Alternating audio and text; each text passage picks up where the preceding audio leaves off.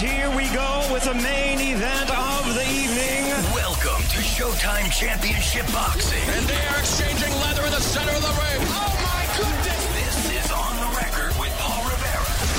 Talking to some of the biggest names in the business and getting the inside scoop on what's hot in boxing. It's showtime! We're here for Showtime Championship Boxing, the Keith Thurman Danny Garcia weigh-in, live at the weigh-in. Unfortunately, Paulie and Pete cannot be here because Paulie is fighting tomorrow night in London. That's fortunately, fortunately. Oh, Paulie still has a career. Well, unfortunately, us. your people are expecting to hear There Paulie, we but we uh, we are going on. The And we're doing the, on. we're doing a real poor man's Paulie. Yes. Mark Kriegel. We got Mark Kriegel, poor man's Paulie. That's his. Yes. now, my- we Paulie got- on welfare. We got two great guys here. We got Mark Kriegel. Everyone knows Mark Kriegel. Uh, does everyone We know Mark Paul, Kriegel? and we got Paul Rivera. On the record and the review. Man about town, raconteur, baller. And there's the boss right I there. I hate that phrase. El but Jefe. Yeah. Get him, Paul. Get him. We want him on here? Sure, why not? But just uh, keep it short. Put him on the spot. no, he don't look. we're, we're, we're talking about Stephen Espinoza, who in, in this capacity is signing our checks. Oh, El Jefe. he can stay on as long as he Do, wants. do we do we really want him on here? Do we really want him associated with this? We want to implicate our boss in a situation where he may be culpable. I'm not really sure. He might be offended if we don't ask. Let me let me let me go around here before. Okay. Because this is this is in fact the best versus the best. That's what has brought us here. Danny Garcia, Keith Thurman, or Keith Thurman, Danny Garcia, however you want to take that. Two A sides. What do you got, man? Seth, who you got? I gotta lean. I gotta lean towards Keith. Why? I think he's. I think he's stronger and faster than Danny. Paul? And I think they both have the equal Oh. heart. You know. Mm-hmm. I'm gonna go Danny Garcia, man. I am. I think in seeing, actually, not plugging, you know, the show, but in seeing, Plug. in seeing all access, there's a calmness about him that's hard to describe. There's a calmness. There's a calmness about a boxer that feels like he's done everything he needs to do to prepare himself for this moment. Um, and then even seeing, you know, your show, The Reveal, I just feel like it's deeper than just That's boxing the one you got to be plugging. baby. I feel it's just deeper than boxing for him as well. The, the, the reveal we did with Keith was almost a year ago. It was before his fight with Shawn Porter, which I, I still think was his his toughest test as a professional, a fight that he acquitted himself very, very well. Um, I don't know who to take. I guess on balance, I have to go with Keith. Um, when we did the reveal with Danny, he was not composed. Now, I don't, I I'm not going to judge either fighter or make a pick based on what they told me during the reveal interview. I was blown away with with Danny's with, with what Danny said. We we taped it a while ago, last summer actually. We were here um, before the first um, Frampton Leo Santa Cruz fight Okay. and we had set up. Um, we wanted to, to revisit the place where he debuted as a pro, Atlantic City, not far from his Philadelphia home. Danny, as you know, makes a big deal out of being a Philadelphia fighter. That's very, very important to him, and he has a left hook like a Philadelphia fighter. Um, we wanted to take some stock in his career, and everyone knows. Most people, certainly fight fans, knew at that time the narrative about his dad sold drugs, Yep. went away. You know, he, his, his the father's take is the father's story was I was selling drugs to put food on the table for my family. Okay, but we've never really seen because Angel Garcia always dominates the press conference. Angel dominates the public discussion as it pertains to his son, and I think that there's a, a lot to it. I asked Danny, "Hey, listen, we know about what it was like from your dad's perspective. What was going on in your head at the time? What what what what was going on with Danny Garcia?" And he started talking to us. People don't know about that, but we were evicted. We became homeless. Um, we, we we lost everything we had, and he starts talking about him and his brother going back to the house that had been foreclosed on Wow. where you know boarded up. I said, "How'd you get in?" We snuck in through the back. They they skipped school and went to the place, with the only home they knew. and it was it was extraordinarily sad. And and and you know, usually you can find the the pathos, the sadness, the emotional fracture in each fighter's life. You can pinpoint that moment where, oh, that's why that dude became a fighter, Yep. and it usually hurts a lot. There's a lot of hurt. That's, that's why poor people become become fighters. You know, rich kids don't become fighters.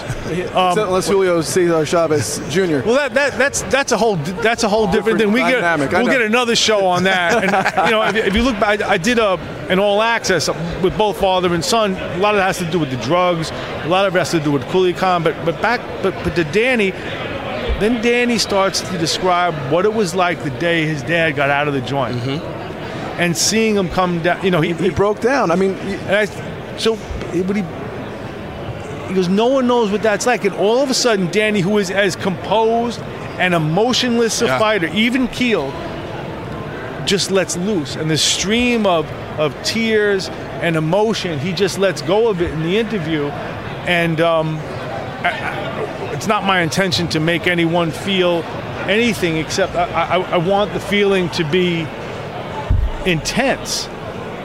And um, and you could see how much he, he suffered there, and what made him what made him a fighter, what brought up his game. He, he describes a really heart wrenching scene. It's very tough stuff. Yeah. When he's in the amateurs and his dad's out of the joint now and is his coach, and he's taking him around, paying for hotel bills, and he loses a fight and he kind of nonchalanted it. as a kid, And I think he's 10 years old at this point. He's 10 or 11 years old. like that, yeah. And his dad throw he's back in the hotel room. His dad throws him up against the wall, puts his hands around his neck, says, "Yo, you do you do that again, I will hurt you." Now, that's not in the fathering 101 textbook. For what, and I'm not even I'm not standing in judgment of it either way. But Danny says. That's what made me a champion. That's, what made that me a fighter, and I have not lost since. And you know, you guys can listen to these shows. They're both uh, they're both on Showtime Championship Boxing podcast. They're revealed with Danny Garcia as well as with Keith Thurman. And what I liked about the most about your interviews, you really humanize these guys. Thank you. You made me like Danny a lot more than I did before. I was like, you you really did. Well, he's never that's showed because you didn't- emotion. But that's Right. because you didn't know him. Right. And my, my theory is if, if you if you really get to know a guy, especially a fighter, you're going to like him because what made him a fighter was a huge obstacle that most of us could not overcome. Some of us can, but but most of us could not. What makes you a fighter usually crushes most people. That's a great point. Um, so that you're, you're dealing with, yes, aggressive people, but also in many respects, naturally sympathetic people too, because they haven't been dealt a great hand. And, and, and, and that was the first time I got to see Danny. you said on that show, you said at that moment, that's a moment where a lot of guys would crumble, and he didn't. He, he took it as a challenge. He's an ultra, ultra, ultimate competitor. But uh, Paul, Paul asked the question before, and I wonder if he could bring it back about the relationship. What, what were you saying about the relationship between the father and son? And we never, we always hear from the old man. Yeah, we always hear from the old man and always judge about, you know, kind of the circus of the show. And my question to you is you just mentioned, and we all know that Danny isn't really an emotional person, doesn't show a mm-hmm. lot of emotion. Do you think maybe in a way his dad is doing all of that to take the pressure off of Yes. his son in these moments? I, I think that there's a, I think that that's a, there's a couple things at work here. Yes. Number one, that's who Angel is naturally, and number two, that's who Danny is naturally. Danny will naturally recede in his father's presence, and Angel is a narcissist in the good sense. I mean, you know, it's about me when he walks in. Mm-hmm. But I think Danny is more than happy to relinquish that role, and it has certainly worked for him as a fighter if you look at any storytelling construct, it, it's almost, especially in the fight sports, it's almost like wrestling. You got a big time wrestler. What bad guy or good guy? What does he have? The, manager. valet, the manager. Okay. Right. So now, in this case, in a big fight like this, even when he says something reprehensible or offensive, as Angel Garcia did in the press conference of some weeks were ago, there. but he's the sponge. Angel's the sponge absorbing all the heat. Danny just, yo, that's my dad. One thing that surprises me, though, even under those circumstances where what he said was offensive and objectionable, Danny says, Danny doesn't go against his father. He goes, "Yo, that's my dad." Right. He won't go against it. it, it that's straight up, you know, loyal, old school. That's my dad. I gotta say something about Angel Yeah. though. I've seen him turn it on and turn it off. Mm-hmm. He knows what he's doing. It's Yeah, that was my question. He's It's not. like, he's he not doing it- crazy. He knows. I mean, he's crazy, but he's not. He's crazy like a fox. Well, you know, here, here- Yeah. here's my thing. Here's my um, my one scam to make to make money. All right, that might actually work. don't tell everybody. Forget the fight. Uh, forget the fighters. I've never seen a collection as you have right now of daddy dearests in boxing. Yeah. Guerrero's dad. Oh wow. You, you know, Shawn Angel Porter. Garcia, Kenny Porter. I want to get them. Remember, I had the Super Six some years ago. Yeah. We have a, a dad tournament. Dynamite and dad everyone, tournament. And everyone gets on? down. Everyone gets because you know they all they, they all talk stuff. Remember, um, Guerrero's dad want to fight Mayweather's dad Yeah, during the the, gloves the lead up to yo, you know. I'd pay. I'd pay to see that. You Just see so we're that? clear. Just or, so we're clear. or you just you just stick him in a house and Or have a stick him in reality the house, show. have a reality- that would be amazing. I'd watch that. Now listen, don't people people watch the Kardashians. If people watch Trump, they're definitely gonna watch Boxing dad. Boxing Daddies. daddies. Gotta daddies. Hundred percent. I'm in. Come on, man, you're a producer. you can get. Hundred percent. I'm in. Paul, see, I got Paul's already thinking like, oh, I got. How can I Who cut can I out? get with this? Nah, he went. Nah, I don't, I don't think he's. That. What's up, champ? I love it. I love it. We're here with. We're here with the great Peter Quillin. Kid chocolate. This guy right here gave me a CD that I still got, a playlist. Oh, that's right. Really? That's right. What you give him? I will tell you the story. One day, while, while he's, he's, he's meeting and greeting, one day I'm working out in the gym in my slow way, you know. Like weights? Oh, you getting Oh, man, it's a wild card west. I'm hitting the bag or whatever, shadow boxing, and all of a sudden, To some James Brown. Peter, Peter comes in the gym. No, no. Peter comes in the gym and he puts on Curtis Mayfield, sound like a, uh, Little Child, Shit sound whack as hell. Running Wild. Which He puts on in the gym, he- okay. he- which is from the Superfly soundtrack, which I, I promise you is one of the great American works of art on a par with um, Rhapsody in Blue, Okay. the soundtrack from West Side Story, one of the great American works of art. And so I'm listening to it and um, hitting the bag. He's he's getting loose, and I said, "Where'd you get that, man?" I said, "Where'd you get that? You know, you weren't even like alive when that came out, man. That, that's my year. That- I think that came out in like '72 or '73." He goes, "Man, what are you talking about?" He goes, "This is this is my song. I was this kid on the streets," and um, so I, I, I gave him a whole a whole playlist. Oh, you gave him a playlist that I day. gave him a playlist. Well, I don't remember exactly what was on it, but I'll tell you what, it was cool as you know what. That's my one saving grace is, is, is 70s music. I don't have many virtues, but that's that's what it was. You gotta have the champs audio hooked up. Oh, yeah. There we, we go. go. There Here we we go. go. I can't anything. There we go. Now, Peter, tell them about the playlist. I'm out. Well, we had a little bit of everybody on there. We got um, we had some Switch on there, Mm-hmm. Some Curtis Mayfield, some James Brown. Uh-huh. You know, we had some of them old Delfonics. Yup. You know, all those 1972 stars that I was made to. Right. And, and you said that when, when, I, when I asked you, how do you know about this song? It was, it was Little Child Run a Wild. It wasn't even like title cut. Like you got to be deep into this album. And he goes, that was me on the streets when Yes. I came to New York. Exactly. And, and most importantly, you know, um, those those are the songs that you know ch- kind of change our culture. You know what I mean? Mm. Growing up, you know what I mean. That's all I heard my mom playing, and you know, I was like, man, why my mom always got to play this? Why she always got to play this? And, and, and when it got make you cool. Yeah, man. Well, it gave me a lot of swag. Hey, Peter, let me ask you. It's fight week, man. Do you get the butterflies even when you're not fighting, man? Man, the hardest thing to do is is deal with the attention that's on you all the time, constantly. It's a, it's a, sometimes it's emotionally draining. Yeah, man. But you know, this is part of the job, and only the strong can survive. Peter, you've been on this stage. Break this down for me. What, what are most people not seeing in terms of the event, the fighters themselves, and, and- and give us some thoughts on, on how you think where each of these guys is strong and weak and what you expect to see. Well, you know, um, let's say Keith first. Let's bring him up. He's very confident right now. He's at that point where he knows what's exactly at stake. You know, he knows that right now is going to be whoever comes out this fight is going to be com- considered pound for pound best in that division.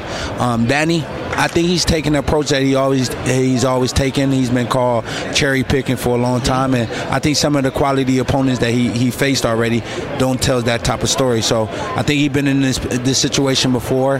It, it's a lot more um, attention on this fight. You know, this I think this fight is like sold out. When you say, when you say don't tell that type of story, do you think that he's gotten a bad rap or, or a fair rap for, for taking soft fights? Well, of course he got a very bad rap, but I think altogether, um, you know, this is this is exactly what he likes. You know, what I mean, he's been in these shoes before, so at the end of the day, you know, coming out being the one best 147 pounder, I know that's on his mind constantly. That you can only expect a good fight. Peter, let me ask you this. We see as fans, we see the press conference, we see the weigh-in, and we see fight night. What's this week like for a fighter? Man, it's crazy to deal with some of the stuff that comes about, the people, the attention that comes around you. You have to explain stuff you don't feel like explaining. Yeah, how was camp? You everything is rehearsed. You, you got to keep going over the same thing. Yeah, camp was good. Yeah, what you think I'm gonna win? Of course, you know. So it's all the, I guess the dumb question you have to deal with. But most of all is like the attention. Everybody wants to be connected to somebody, especially a fighter. You know what I mean? This fight game is like no other game in, in, in the world, man. Because it's like you fighting for something, and you can get really get hurt. But it's also you, you have nowhere to hide. You're on stage. You're alone. You're on the biggest up there, stage. you're, you're alone. You're, you're exposed. Um, one thing that, to that point, one thing that always impresses me about Danny is for all the people harp on him about the Rod Salkas and the last tune-up fight he had, stuff like that. When he is at his best, when he's made himself known, is when he was expected to get his ass kicked. Well, listen, you know Sugar Ray Leonard, right? Of course. Tell me every fighter he fought. Great point. Everybody don't know every fighter he fought. They only fought, know the big names, and this is a big fight right here. Doesn't matter how many he saw because he had, how many it is. It matters is these big fights. But, but, but my point is that he made he made fights big that he was supposed to lose. Matthysse before that, Amir Khan. He took out Amir Khan. Amir Khan was was, was never the, was never regarded as the same fighter After after. Danny got through with him. Exposed all his weaknesses. And we keep saying, oh, Danny is 140 pounder. Danny is flat footed. Danny is this. Danny is that. When I saw, even in the Guerrero fight about a year ago, I didn't know he could do this.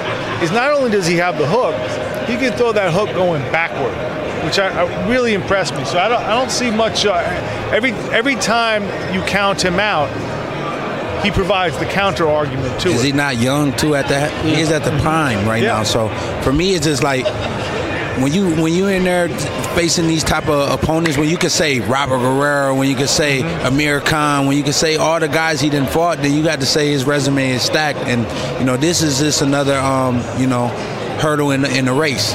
So then, how do you break down this fight, and who do you see winning? And you know, just as a fighter, I don't never give nobody.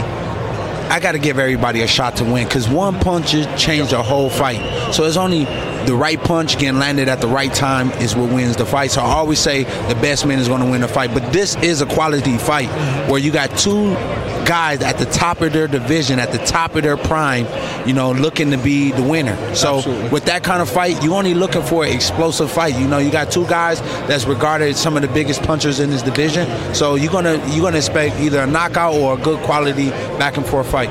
In the matchup, where do you see any relative strengths and weaknesses, openings for either guy? Well, I think um, Thurman, you know, he's aggressive and he likes to fight and engage. You know, so and you know, Danny's quality is when he get a guy, uh, you know, engaging the way that Thurman does. Sometimes those guys, those guys get caught. You know, but it's all about who's going to get caught at the right time with that right punch. Um, let me ask a question. Danny made a comment in, on All Access that he makes 147 easily. He's in a great mood. Normally he'd be grumpy if he struggled to make that weight, and he said he's not sure about Keith. Does anyone have an advantage in making this weight?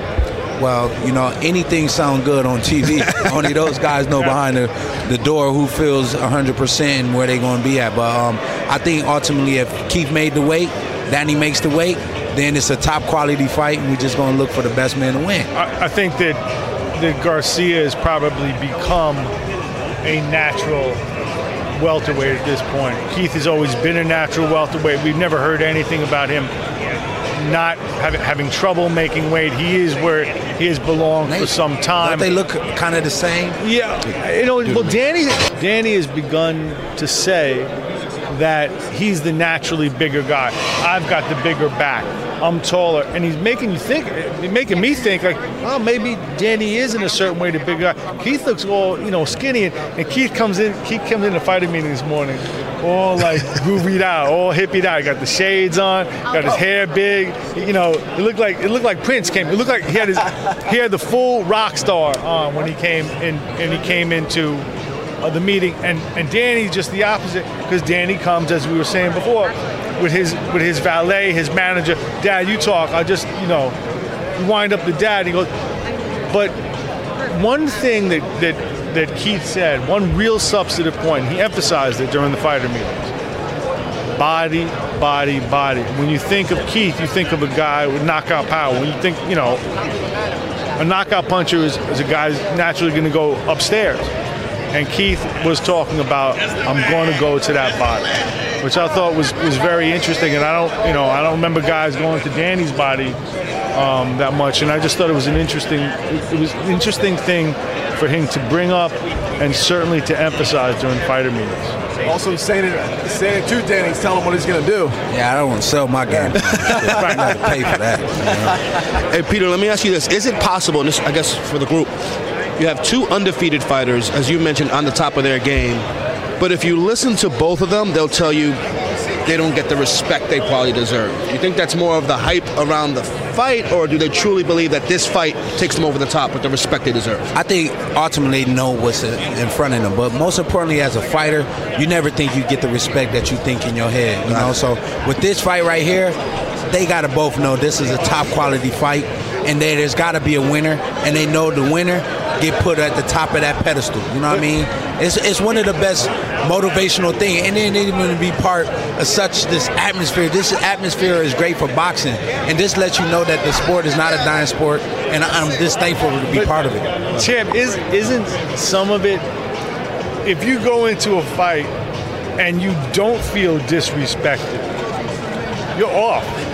Am I right? Yeah, of course, because you got to take a little bit of that disrespect or that little bit of that fear to be able to fight with that. You know what I'm mm. saying? Because if that's the case, you you go in the fight, you you going in there blind. It's like I was saying before I came on air, man. I'm Seth disrespecting me, man. I don't, I don't But like you need that, to get man. ready for Don't the show. This guy right here, this guy right here, I'm, I'm you know how thankful I'm sitting next to this guy right here. He's everywhere. You know what I'm saying? And you He's, right he's multimedia. We're, Yeah, wor- man. we're working, man. Man, We that's are. it, man. Stay Champ, working, Are you ready to tell us what's up? What's next for you? And I'm looking to get back in there April, man. I'm looking to stay back. You know, I'm with a new team. Virgil Hunter is the best place I should be at. You know, I'm finishing my career off with these guys. You know, you never know when a guy can be like a real father figure, not just because he giving you lessons to learn in the ring, but he giving me life lessons I can use as a person, as a man, and you know, I'm a man of God. You know, all these things are gonna make me a more dominant force than before I left. You know, I, I you know the worst fear as as a boxer being undefeated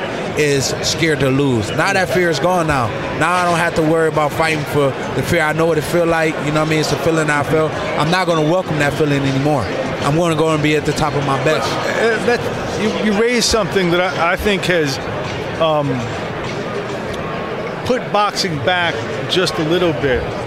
You have a whole slew of fighters in the wake of Mayweather, and in large measure because of Mayweather, who all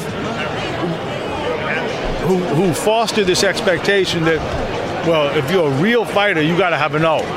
That's BS. Nah, that's crazy because Muhammad Ali career had don't stop. Muhammad Damn Ali, right. Sugar Ray, right. right, all the great fighters. You know, it's only one. Ray of Leonard few. right here. Yeah, yeah. Listen, and every fighter can't be like the other fighter. Right now, everybody trying to be like a Mayweather. Mm-hmm. They they scared to be themselves. You'll never lose yourself if you're trying to be yourself.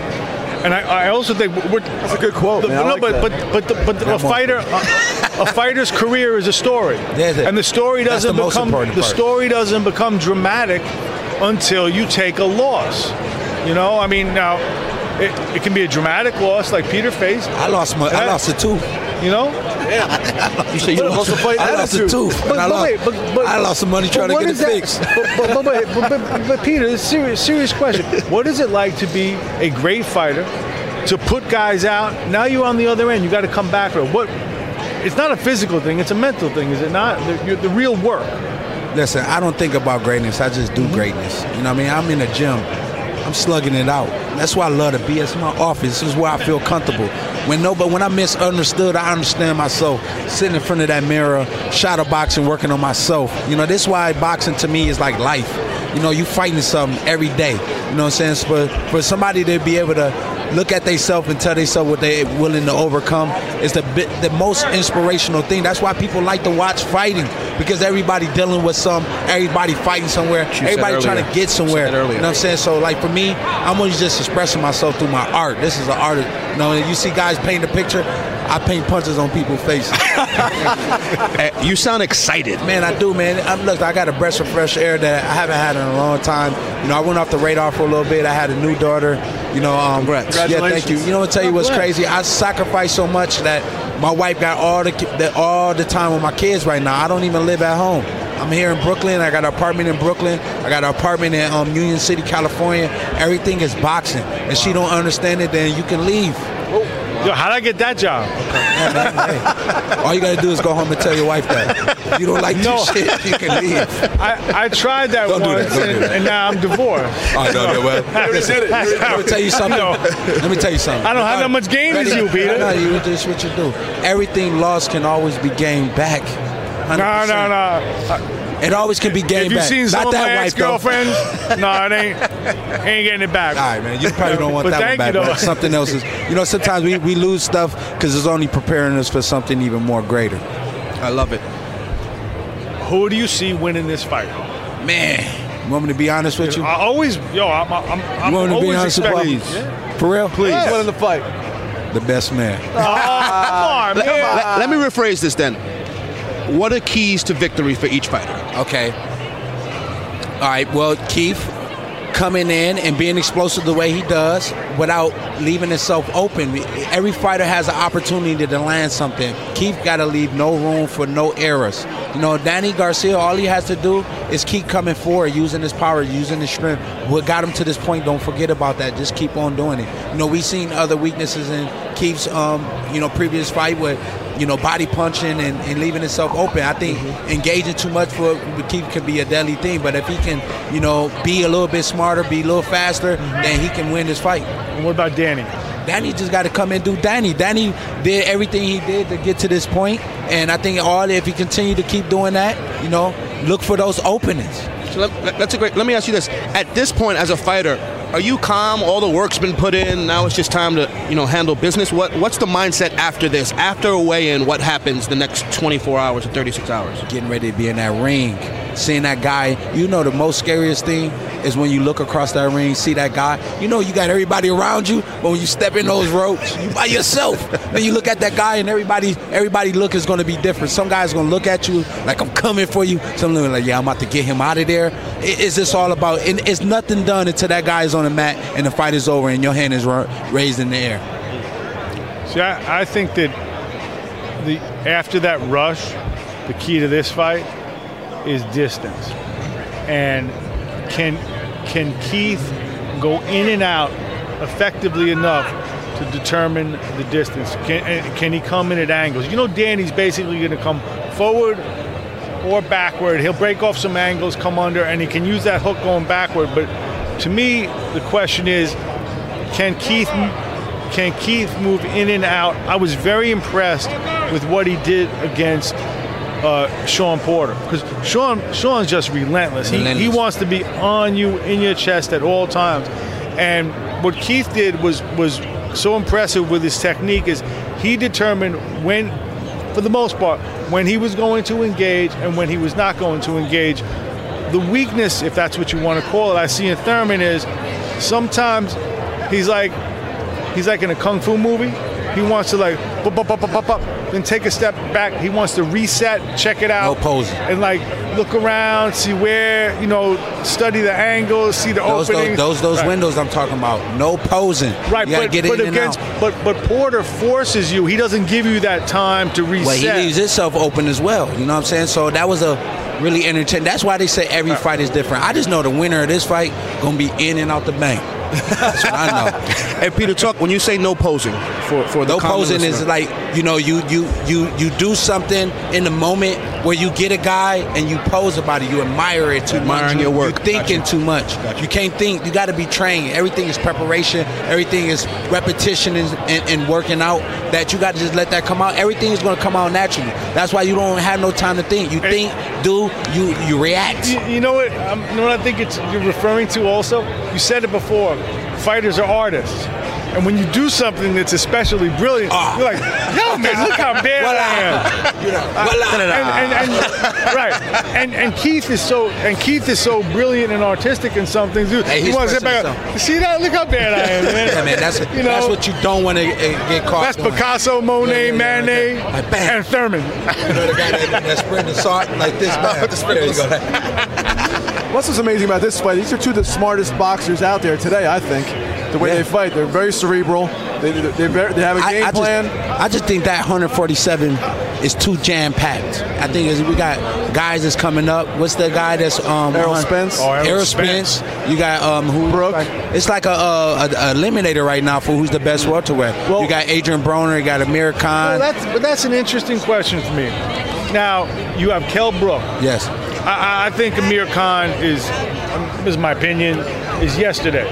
Um, but you have Kell Brook, um, you have Errol Danny, you have Errol, you have Keith, Still you have Pacquiao. Hey, what- what's you the have guy? But what's the guy that just came up and weighed the one the one 140? He signed with top rank. Granados? No, Oh. not Granados. He, I think he beat Gr- no, 140 40 pounds. Black guy from um, Not Crawford. Oklahoma. Crawford? Crawford, yeah. He moved up. I think he moved up 147. He, uh, he he's might talking about up. yeah. But, but but what I'm saying is, a guy who a guy who looked a couple of years ago like he was going to inherit the kingdom, and I think, I actually think he's a, he's a, a stupendous fighter who just put on his best fight. I'm talking about Broner. But what does Broner do at 47? It's like he can't make 40. I don't know. I don't know if he's going to fight all these guys at 47. What can he? He's in this sort of netherworld, and I thought that Granados brought out the best in him. And you, I, I think that we, we've been we spent the last few years talking about Broner's weaknesses so much, we forget what his strengths are. That being said, I'm wondering what he does at 47. I think this. My the main thing that I stick by is that when you're a fighter you have nothing else to learn, you're never going to be good enough anymore. Mm-hmm. You got to be willing to learn. So you got to always excel in your in your craft. So if if Broner could do that, he's very talented. He's an athlete. I hope cleaning up the outside lifestyle is what's going to help him. I think he's gone a long way Well, yeah. Well, well let, us see. see. You know, that's why the most important part of a fighter's is his story. You know what I mean? The story of Broner is just a, it's a wide one for the amount of stuff he did in the years he's been boxing. That you know, I only hope the best for him because you know he got to be very like an example to our community. You know where we from, impoverished neighborhoods. That we got to be inspirational and we got to let people know that they can make it out where they from and they don't got to. You know what I, I don't like to see is that you know especially when you black or whatever they expect ignorance coming from black people. You know what I'm saying? So and that's what pays you sometimes. And I don't think that's always the thing that we should do. We should be more inspirational, especially if we want to help, you know, Chicago, where they got some of the mm-hmm. top, you know, murders from our people. We got to be inspirational because sometimes these people are with their back against the wall and they need to hear stories like Adrian Broner's, Peter Quillin's, whoever it is, to be able to come out, you know, they, their, their neighborhoods and be better. Because the, the worst lie I ever heard when I was young is you a product of your environment. I became greater than my environment. So, Good for you, man. That's awesome. Something you, when you talked to Keith, he mentioned five fighters that he wanted to fight. He said Shawn Porter, Danny Garcia, Amir Khan, Kell Brook, and Errol Spence. And he wins, he beats Danny. He's got two down, three to go. It's it's pretty impressive. He wants to fight the best, and so does Danny. Right, but but But where does Broner fit in? Is what you're saying? Keith from certainly the past few years. His sights are set explicitly not on accumulating a great record, but on being a Hall of Fame fighter and going through that list. I, I have this feeling if he goes through that list, knocks them all off, he'll walk away. He will walk away and, and he'll be. Uh, I mean, you can you can make this argument then is where, where does he fit in all time, all time welterweights? Beats all those guys? I, I also think. I mean, look, I, I know this. He was very frustrated, very frustrated at not getting the chance to fight Floyd Mayweather. He considers himself the heir. He wanted that Mayweather fight. He, he was upset that Mayweather didn't give him the fight. I don't know in terms of risk reward on Mayweather's timing, where Mayweather was in his career when Keith was coming up. This might be If- Floyd out if of it retirement. If it, but if it was, if it was really, if it was worth it for, for Floyd, in other words, Keith's name, he was the first big PBC attraction, but he still wasn't a pay-per-view level fighter. So why is Floyd? Why would Floyd at that moment take that level of risk for that? You know, He wouldn't. Right. He didn't. He never will. So that's, that's a great time to ask what do we think happens to the winner, his career, and the loser of this fight? Is this career defining? Yeah, this for is a both of them? career. This is a career-defining fight. Whoever's going to go, going to be at the top of the heap to make make that money. That's what it's all also, about. Doesn't it, doesn't it matter how the fight goes too? What if it's a split decision? what if it's really close? I mean, it's a story behind it. You know, you see some of the best fights get with the stories. Uh, you know, uh, let's look at Pacquiao versus Marquez. It was a trilogy. It was like ongoing fights and made the story of the fighter. So, you know, that's that's what this fight could be happening with this fight. let me qualify that from what it is a it is a career defining fight until the next one and you know we have a guy in the building right now who's going to be calling fight in Ray Leonard he loses to Duran and only then do things get really really really interesting Ray Leonard refused to, la- to, to, to allow the Duran loss to be a defining fight. And what he wound up doing was beating Duran, and that, wa- that was a defining loss as much as anything for Duran. Um, so, so it- when you're talking about guys who have the capacity to be truly great, I don't think that one fight Can do to- that. Can, can, can do that unless one thing, unless they like lose badly, unexpectedly. If you come back, you're bigger than you were before. well, like you mentioned, Pacquiao, he got knocked out cold, and he came, and he came Right. back. Yeah, but right, he got knocked out last time. I mean, uh, right now he's just looking like he's just trying to recoup a little bit of money and just go ahead and But he's exit up out. He looks good. He still he looks the way he used Yeah, to. of course, you know, but at the end of the day, you, you, you don't ever want nothing, a fighter to look kind of like Roy Jones in their career and, and mess up all their their accolades and everything that they accomplish in the, in the sport. So I think Mar- uh, Pacquiao has done enough in the sport where he's able to just What's you know Mr. ball out Kenny? graciously. That's what I think, in my opinion. I'm sorry. I'm, give me the right. I'm- I've been I'm saying out too hello. I'm saying hello to Kenny. I'm saying hello to Kenny Porter, who is You know, me and Shawn know me and Kenny. We talk music. We don't talk boxing. Me and Kenny talk music. Kenny don't know about he, Kenny don't know uh, music like I do though. I, I tell you, what, I'm gonna tell you what, Delfonics. I'm gonna tell you what we on, did. man. Delph- Kenny, my man, Chi-Lites. Curtis Mayfield, Chai Lights, Delfonics. I, I didn't even train. Switch. He You don't know about knew it Switch? before. I already know. you know, All right, Special guest joining we got a s- we have a, a very very special guest joining us. hit a note there. B2K. Hit a Yeah. note, Usher.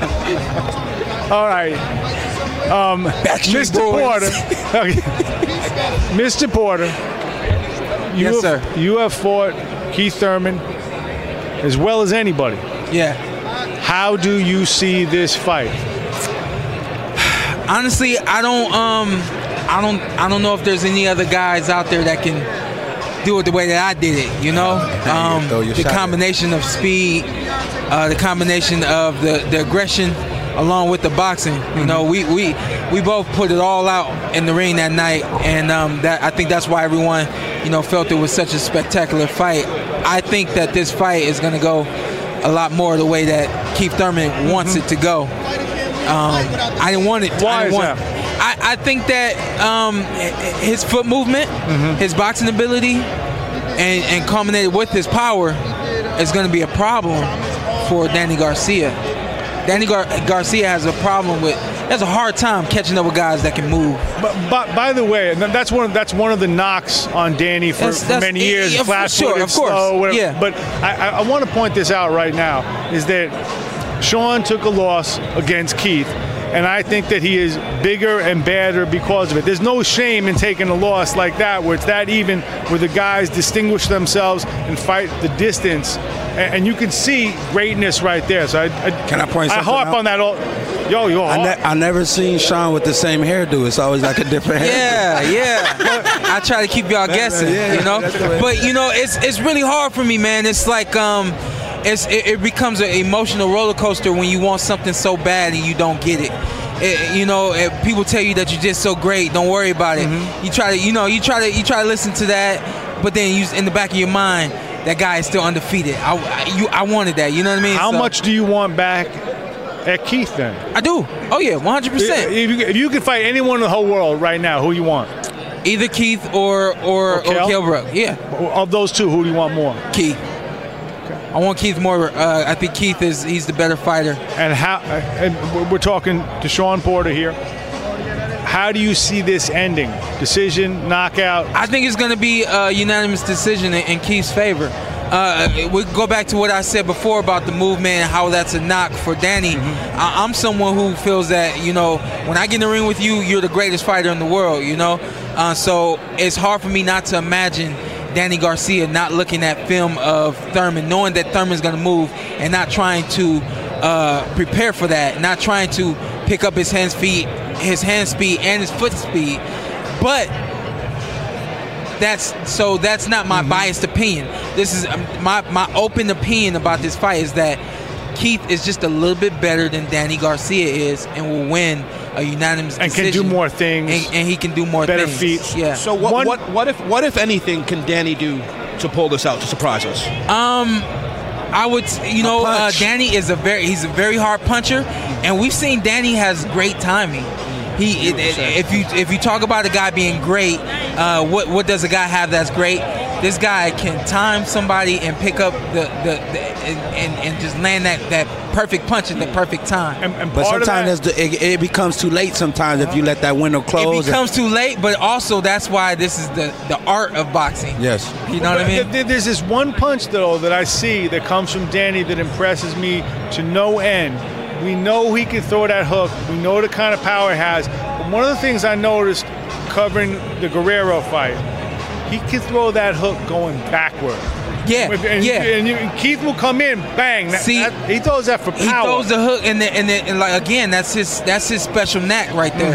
Is throwing his his Mm-hmm. Come on counter in, punches. bang. His counter punches. The difference between him and most guys is you can see he clearly has the power because when you're moving back off of a punch, when you're on the back of your foot, your balance isn't there for real for power. So it takes someone who has real So, Sean, power. you remember to- Trinidad? Yeah, it was one of the most lethalest left hooks in the game. But Yeah. when he fought Bernard Hopkins, you know, Bernard Hopkins took that left hook. Yeah. Would, would you say that if it's something that Keith can do is like, you know, take away Danny's left hook and then he won't be the same fighter? And that's the number one reason why I think that that uh, Keith is going to win this fight is because he's able to do that. He's able to get guys off balance. He's able to frustrate some guys with his movement.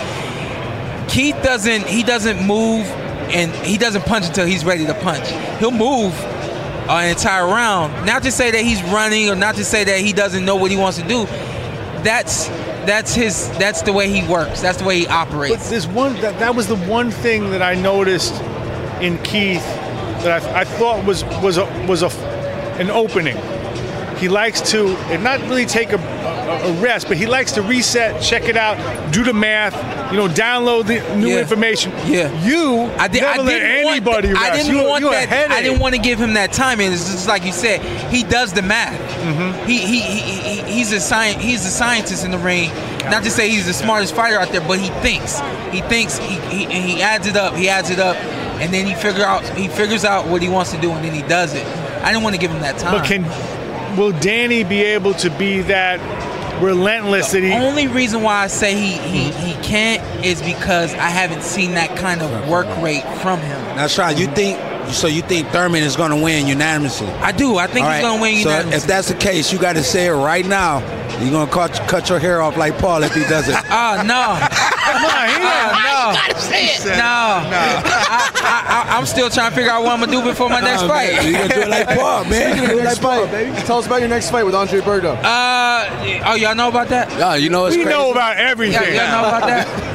and, and you know I'm actually. I, I, honestly, I have specific instructions not to say anything until tomorrow. Okay. But I will let y'all know that it's, uh, it's the cake is is ready to be ate. How about that? and can I tell you, like, you know, this guy right here, Shawn Porter, is like my brother.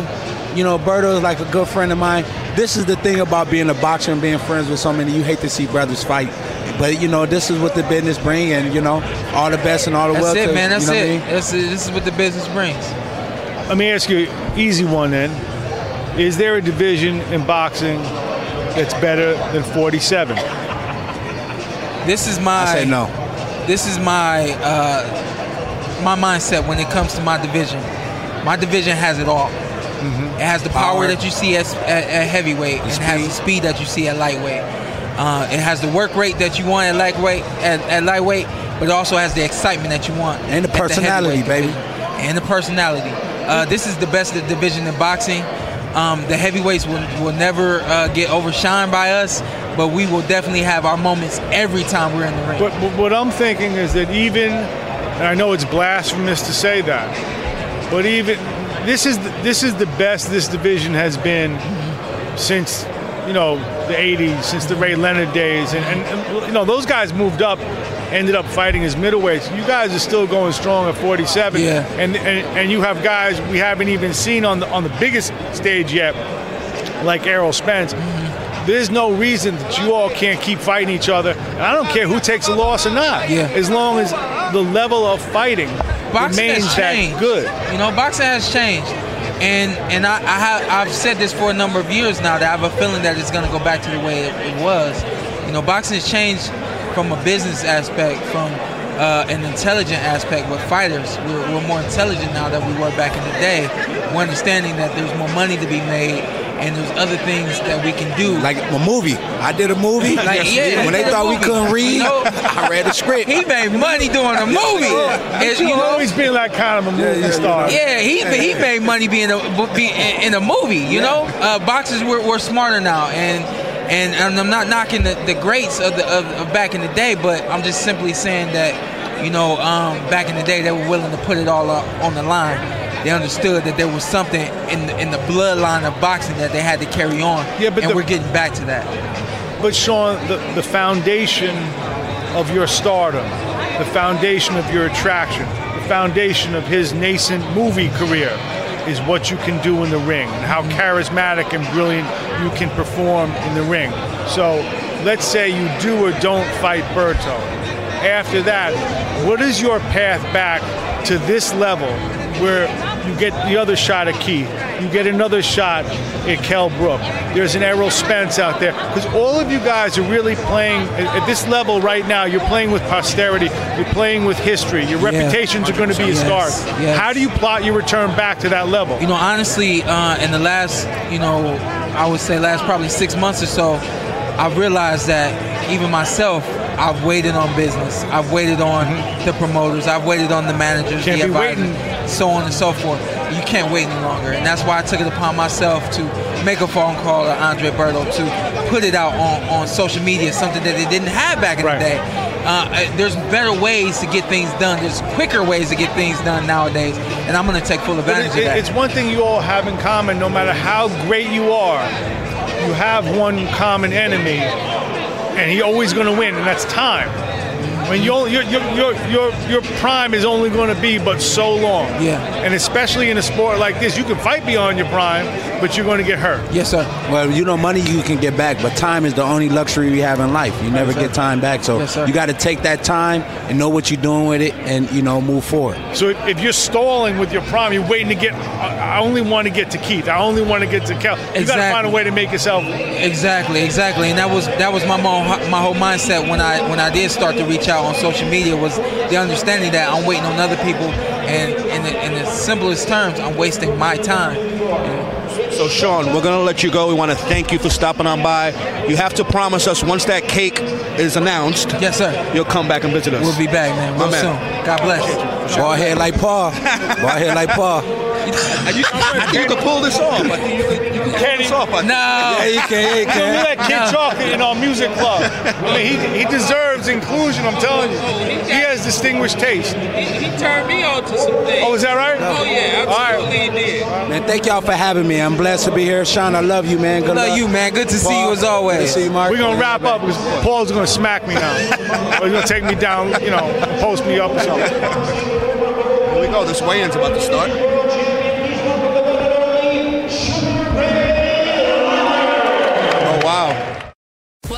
Play It, a new podcast network featuring radio and TV personalities talking business, sports, tech, entertainment, and more. Play it at play.it.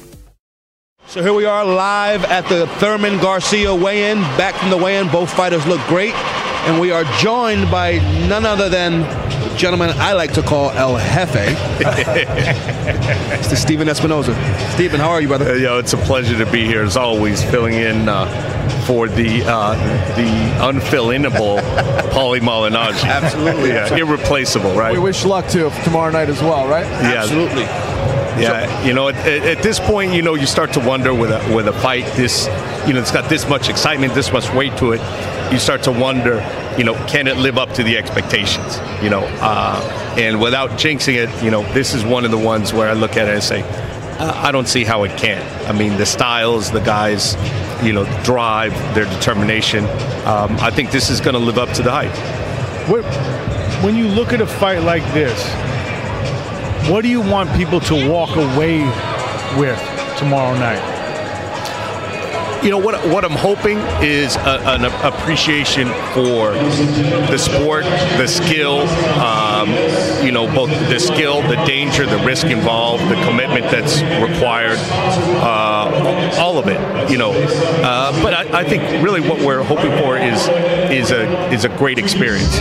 You know, people to walk away with a memorable experience. One of one of the drawing points on this card is you have two champions, both of whom have undefeated records. Do you think that either guy, if they fight well, walks away diminished with a loss tomorrow?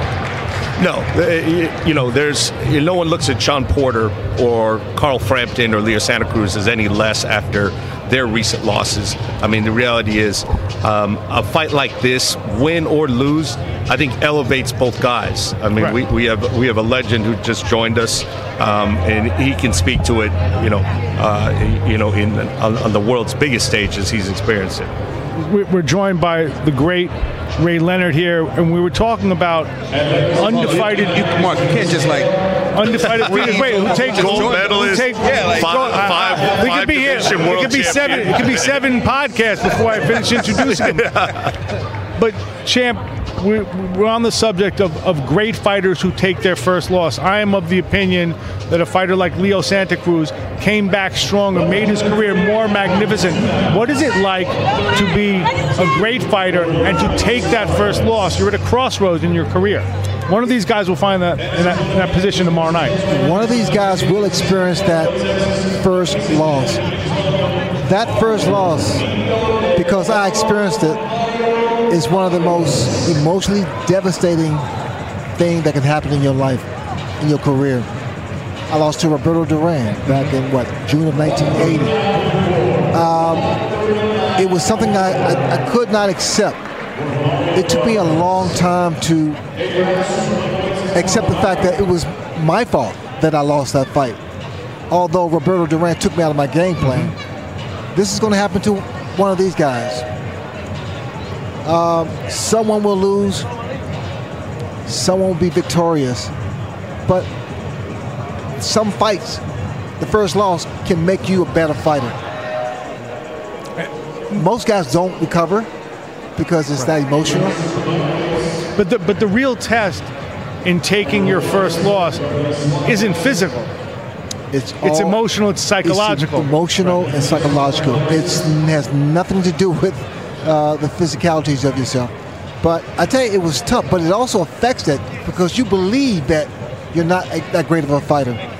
But if, like, I came back, like six, five months later, I think it was, mm-hmm. because most fights, rematches, they come back. The rematches takes a year or so. Do, do you think that, in general, especially coming after the age of Mayweather, that people have a false expectation that great fighters are supposed to have a zero in the loss column? I mean, I understand. I wish I was, you know, mm-hmm. 37 and zero. Right. I wish I was.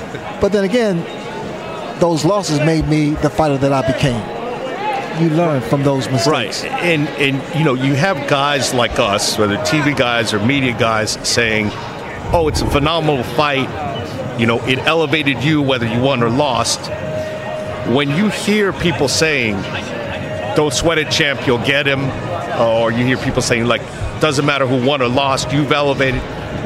You know, when you're emotionally that devastated, and you hear other people, you know, telling you that, what what is that? What does that sound like to you? I'm so glad you brought that. That's a great question because I don't want to hear that. You know, does it comfort me a little bit?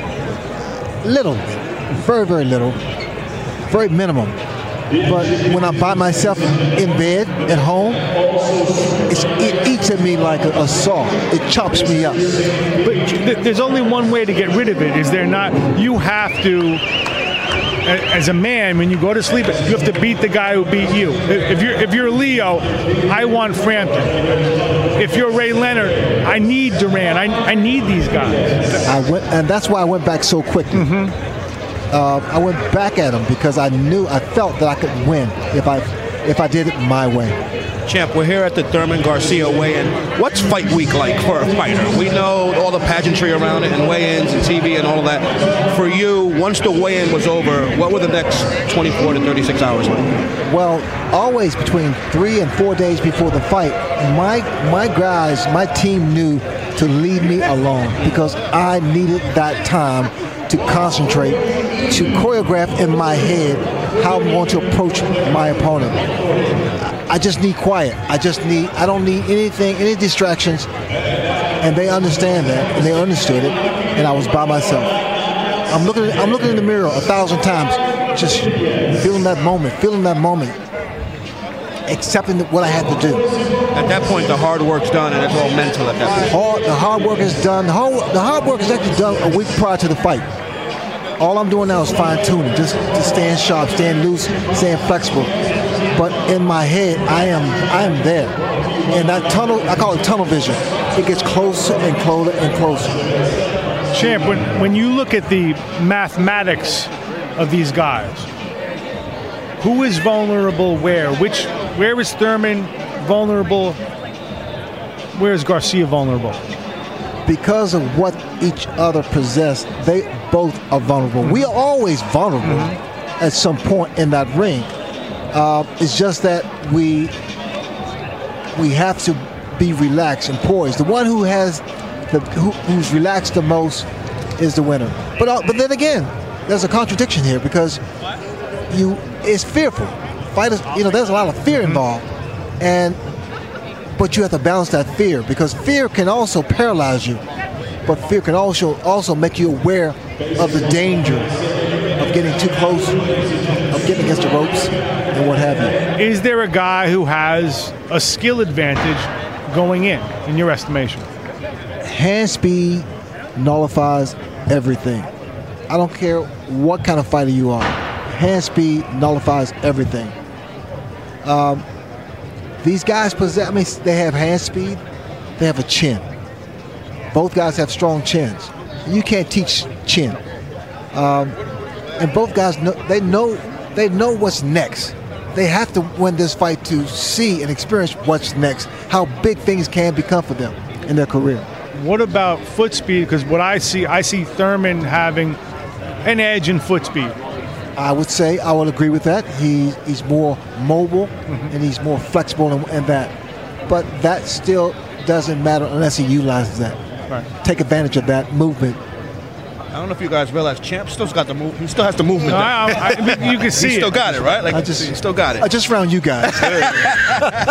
See, I, I, I always think that, especially when you break down a fight psychologically, more than hand speed, more than foot speed, it's your chin, your heart, however you want to characterize it. The moment where you hit the guy with the best shot, and you're used to seeing guys drop from that shot, and he stands, what happens to the hitter at that moment? What happens when you connect with your best shot and the guy's still there? A fighter like Tyson would crumble. you know right away. It registers right away. You hit that guy with your best shot, and he just turns his head and turns back. You, you. It sends a message extremely fast. To your brain, say this guy is tough. You know, it just happens. It just ha- everything's happens. Everything in that ring happens so quick, like a knockdown, a cut, whatever. It happens so quick. Stephen, we spoke a few months ago now about you and your role at Showtime wanting to put on only the best fights. And we talked about the best fighting the best. And we have obviously, I call him the legend, right? Fighting in major fights. Is this what you envision today, tomorrow night? It, it, it absolutely is. It's everything that, that we had hoped for, and, and it's it's one of those things. It it doesn't just sort of magnify; it gets bigger exponentially. It's like you know, elite fighter and elite fighter.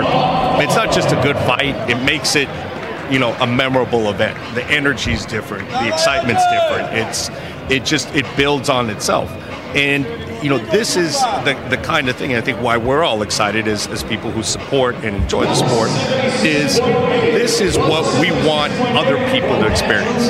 You know, we know this is the sport as its best. This is the kind of thing I wish I had, you know, twenty thousand comp tickets for because I want everybody to feel what it feels like to be like an event like this. Just to be clear, you do have one from me, right? We, Uh, that- we'll yeah, talk about it we're- after. yeah, Champ, you're joining the broadcast team tomorrow. I'm so excited, and uh, you know, I got the best seat in the house, uh, doing what I what I've, I've done the best, and it's uh, it's like deja vu. It's um, it- this is my my life. I mean, this is this is what made me who I am. This is what gave me uh, so much. Uh, this is what saved my father. I mean, all these things. Wow. Boxing is my love. Wow. I don't know how we follow that up. No, I I mean, it- it- it's all of our it's all of our loves, and I think that we're, in all seriousness, privileged to see this sport at this level. It, it's not like it's not like going to a ball game. All the other sports are metaphors for what this actually is, which is combat. And guys are going in there by themselves, and you're not just going to see who they are, all cliches aside, you're not going to see just who they are as fighters, you're going to see who they are As- as men As men.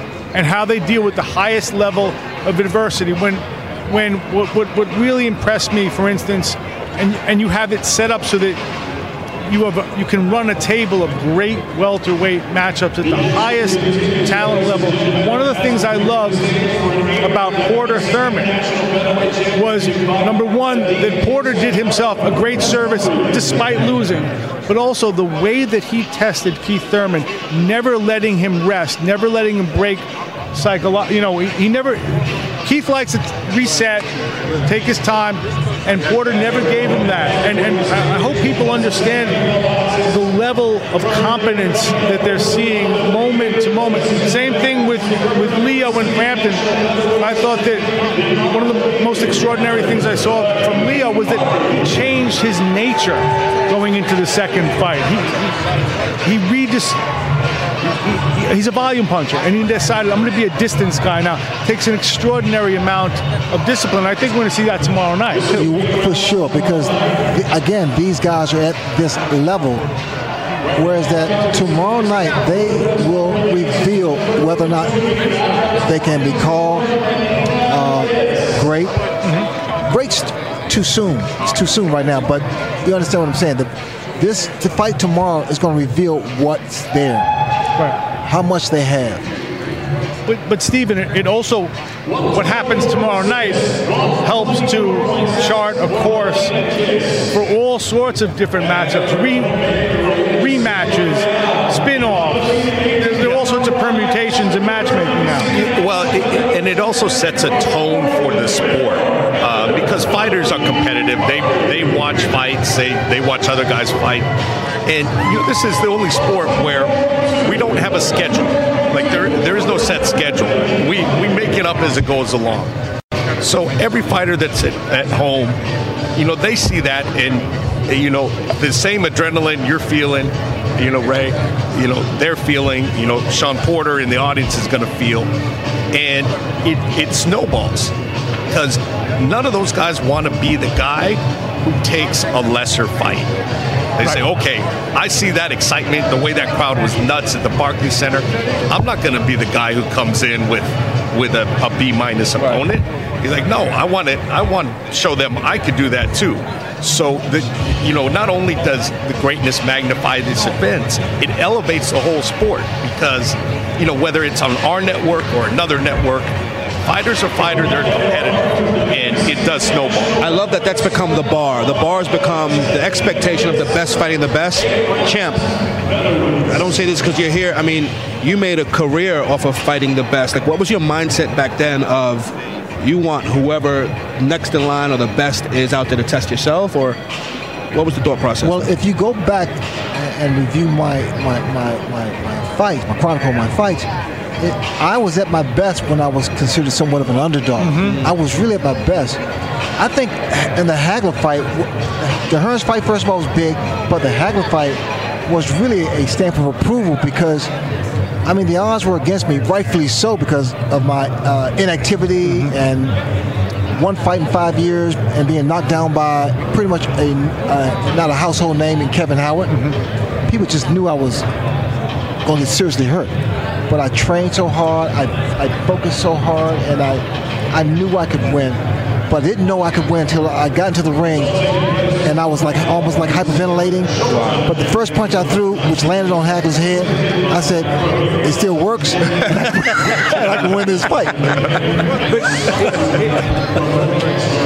don't to be that level of great don't you need the kind of ego that demands that kind of fight in other words like i don't want anything lesser i want not just the main event i want to command the attention of the planet on one night i want a duran i want a hag i want a hearns I want a Keith Thurman. And I'm sure that you have guys like Errol Spence right now watching this thing. I don't want a piece of that. I need a piece of that. That's so well put. Um, I was so when I was fighting, I was so cocky, but respectful cocky. No, not you, champ. You weren't cocky. No way. I, I, I was. I, I was kind of cocky, but you have to be that way. make it you without have. that. You can't make it without that. And, and the thing about it, you can, it can't be not real. It can't. It can't be BS. You can't. You can't brag or this unless you really mean it. You understand? You got. You got to feel it. You got to really feel it and really believe that you can win. Part of you has to be. Uh, don't take this. Part of you got to be a little crazy. But if you if you if you don't want it in that crazy way, it ain't. There's no sense in trying. Let me say this: the fights that I lost are the fights that when I got into the ring, I, all of a sudden I became civilized. Mm-hmm. I don't want to. I mean, I got to understand where I'm coming from. Because back in the day, when I was at my best, in my prime, I was trained. I was, I was, I was, I would go way beyond the limits. Whether it's instead of three minute rounds, I did five minute rounds, 30 seconds rest. I mean, I did everything necessary to be the best. And when I start, you know, uh, taking for granted where I was and what I had to do, flying private planes and all the, you know, all the uh, perks you get, I lost being, I lost, didn't have the eye of the tiger, didn't have the edge anymore. It- it- it's one of the things that that most impresses me about Keith, and it's beyond rhetoric. From from the earliest points in his career, he wasn't talking about winning titles or, or being good or making money. Even he was always talking about posterity and where. And this it requires a huge ego, and I mean that in the best sense. He was always talking about where he was going to fit in in historic terms. And I think that one, Stephen, you could speak to this better, but one of the real resentments he had was was timing that he didn't get to fight Floyd. Now, you know what, what, he would have done against Floyd, I don't know. I don't know if the risk reward would have been worth it for Floyd at that time. But he was always thinking in those terms of where do I fit in in history? Yeah, that's it, it's absolutely true, and I think there's also it's sort of human nature a little bit to as fighters or, or performance generally perform at the level of your opposition. Mm-hmm. You know, it, it's just human nature. The greats, you know, avoid that. You know, Mayweather most recently, he, he's never come in and not look sharp. You know, no matter what the opponent was. So, you know, on these types of fights, you know, you're looking at, you know, elevating, you know, greatness demands you know greatness. So if if that's your goal, you know, and Keith isn't about social media. He's not about you know uh, starting a starting a, a, record company, signing a rapper. You know, um, you know, he's got some jewelry, but it's not a big part of his personality. You know, yeah. He drove me around in a Prius. The Prius, yeah. He's got a Prius. I was in Florida. We, we did an interview. Picks me up in a Prius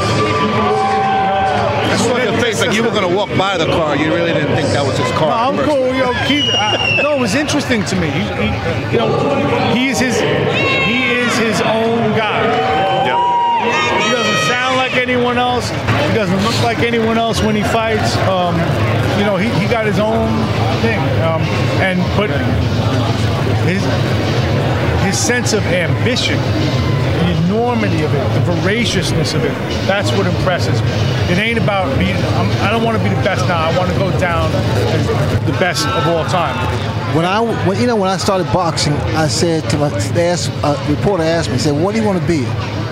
And I thought for a second. And I said, "I want to be special." I don't know. I mean, I was like 14, 15 years old, and then I, as I got older and more advanced, I said, "I want to be great. I want to be like Ali.